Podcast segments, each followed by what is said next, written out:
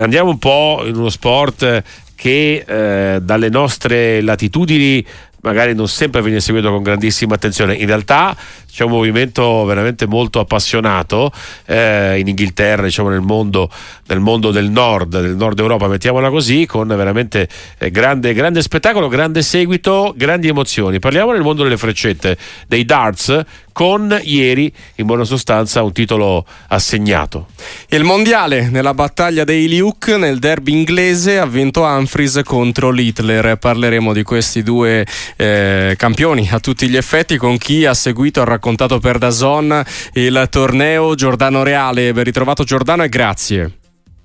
Buonasera a tutti gli ascoltatori. E ripartirei proprio da, da, da, chi ha vinto, ovvero da Luke Humphries, perché è arrivato in finale dal nuovo numero uno, per cui verrebbe da dire ha vinto alla fine il più forte, quello che eh, si è dimostrato tale. Eh, certamente eh, all'inizio almeno è vero che era anche testa di serie numero tre eh, all'inizio del torneo, eh, era tra i favoriti, però forse non era ecco, il favorito numero uno, oppure potevamo ecco, immaginare un percorso di questo tipo per chi non era mai andato oltre i quarti di finale al mondiale? No, sicuramente era uno dei favoriti perché gli ultimi tre tornei televisivi li aveva vinti lui della stagione. Nell'arco di tutta la stagione è stato il giocatore che ha vinto di più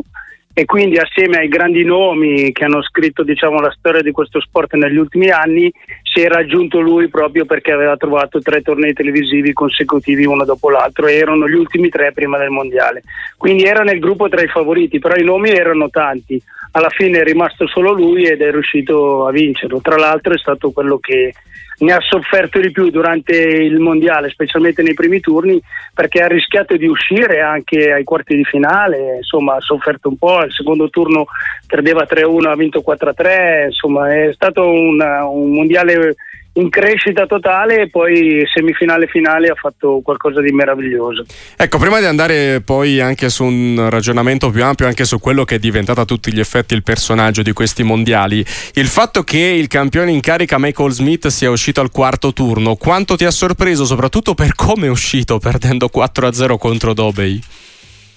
Eh, sì, ci ha sorpreso sicuramente, però mm, diciamo che i più esperti forse se lo aspettavano che era difficile una conferma di Smith, perché comunque dopo aver vinto il mondiale l'anno scorso, durante tutto l'anno non aveva portato a casa neanche un torneo a parte un paio di tappe dei Player Championship, diciamo che sono i tornei floor, quelli eh, dove si, si, prendono poche sterline diciamo, per aumentare il ranking, eh, a parte un paio di vittorie così non aveva fatto grandi, grandi risultati nei tornei, quindi eh, qualcuno uh, poteva pensare che non, uh, che non uh, trovasse la doppietta, diciamo, la vittoria consecutiva come l'anno scorso. E poi è vero che eh, gli inglesi, nordirlandesi, gallesi, scozzesi, in buona sostanza i, i sudditi di Sua Maestà sono i, i, i principali ecco, giocatori di conseguenza anche partecipanti al mondiale, però ha fatto effetto ai quarti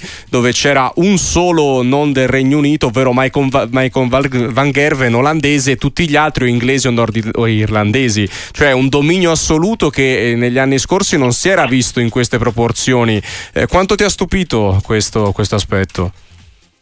Allora, non arrivavano quattro inglesi in semifinale dal mondiale del 2006 però gli inglesi praticamente l'hanno inventato loro questo, questo, sport, tutti i paesi anglosassoni, quindi Inghilterra, Galles, Irlanda, eh, Scozia hanno hanno contribuito a, a sviluppare questo sport diciamo, nel mondo. In questa finale, cioè in questo mondiale c'erano 29 inglesi, 12 olandesi, 5 tedeschi, poi c'erano irlandesi e, e poi a scendere tutte le altre nazioni. E in fondo sono arrivati 4 inglesi, però non succedeva da tanti anni.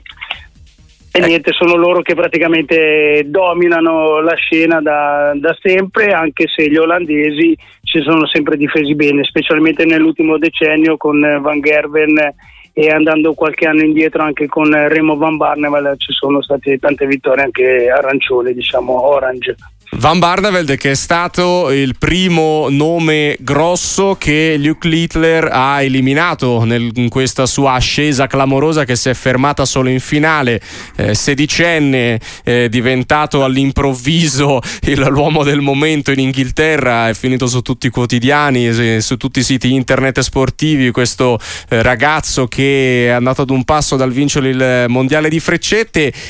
ma quanto si è insomma, quanto c'era la, l'idea anche, dava la sensazione di poter avere un percorso di rilievo, ecco, arrivare in finale, mm, quello forse nessuno se lo sarebbe immaginato, ma un percorso eh, di rilievo in, questo, in, questa competizione, perché di solito quando c'è un giovane no, che promette bene in qualunque sport, uno lo vede il percorso che fa e dice questo potrebbe arrivare un domani, però a 16 anni fare la finale mondiale è un exploit clamoroso. Sì, assolutamente clamoroso perché ha 16 anni, però ehm, dalla, dal primo impatto, dal primo turno, questo Luke Littler ha fatto vedere proprio nel comportamento in pedana una sicurezza incredibile. E da giocatore io stato, sono stato proprio colpito da questa cosa perché ehm, il, la preparazione mentale, comunque come ti comporti durante la partita, come guardi il tuo avversario, tutte queste situazioni che si creano intorno alla pedana, lui sembrava che, che aveva già esperienza da, da, tantissimi anni, anche se era appunto al, al, all'esordio. E quindi questa cosa mi ha colpito molto era uno, non, nessuno pensava che potesse vincere il mondiale all'inizio, però lui era campione del mondo dei giovani, aveva vinto praticamente 15 giorni prima il torneo giovanile, il mondiale giovanile. E quindi anche parlando con, con ragazzi o comunque abbiamo anche intervistato Aurora Fogsato che ha vinto il Lakeside eh, come under 18 il mondiale un'italiana, la prima italiana a fare una vittoria del genere, che hanno seguito molto l'iter durante la stagione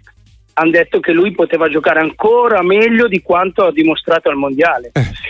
E proprio con Barney è arrivato il, eh, il, primo punto di domanda del percorso mondiale, un po' ce l'avevamo chiesto. Gioca contro un, un giocatore che ha vinto cinque volte il mondiale, quando l'aveva vinto l'ultima volta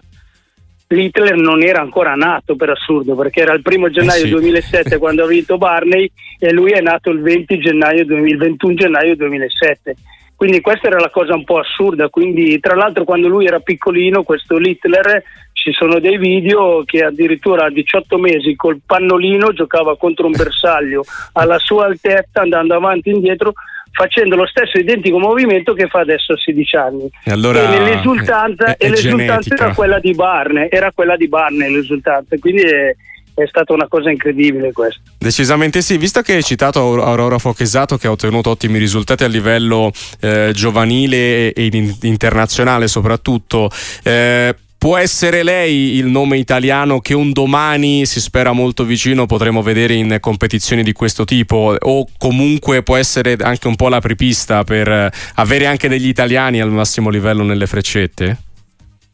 Sicuramente può essere da apripista per eh, far conoscere, più che altro abbiamo bisogno in Italia di far conoscere questo sport perché ancora i tesserati sono pochi, svil- mm, la conoscenza diciamo, nelle scuole eh, è ancora eh, molto bassa e Aurora essendo così giovane può solo aiutare il movimento a, a crescere però abbiamo anche tanti ragazzi che stanno giocando veramente forte. Quest'anno per la prima volta alla World Cup of Dart abbiamo avuto la nazionale italiana che era composta da Michele Turetta e Massimo Dante che ha vinto per la prima volta una partita alla Coppa del Mondo. Eh, dopo 13 anni di, di, partecipazione avevamo sempre perso al primo turno e quest'anno siamo riusciti. Insomma, il movimento sta crescendo, i risultati piano piano arrivano eh, il fatto che questi ragazzi siano tutti giovani comunque può aiutare, può aiutare molto perché secondo me se si parte dal, dal, dal, settore giovanile a far crescere uno sport è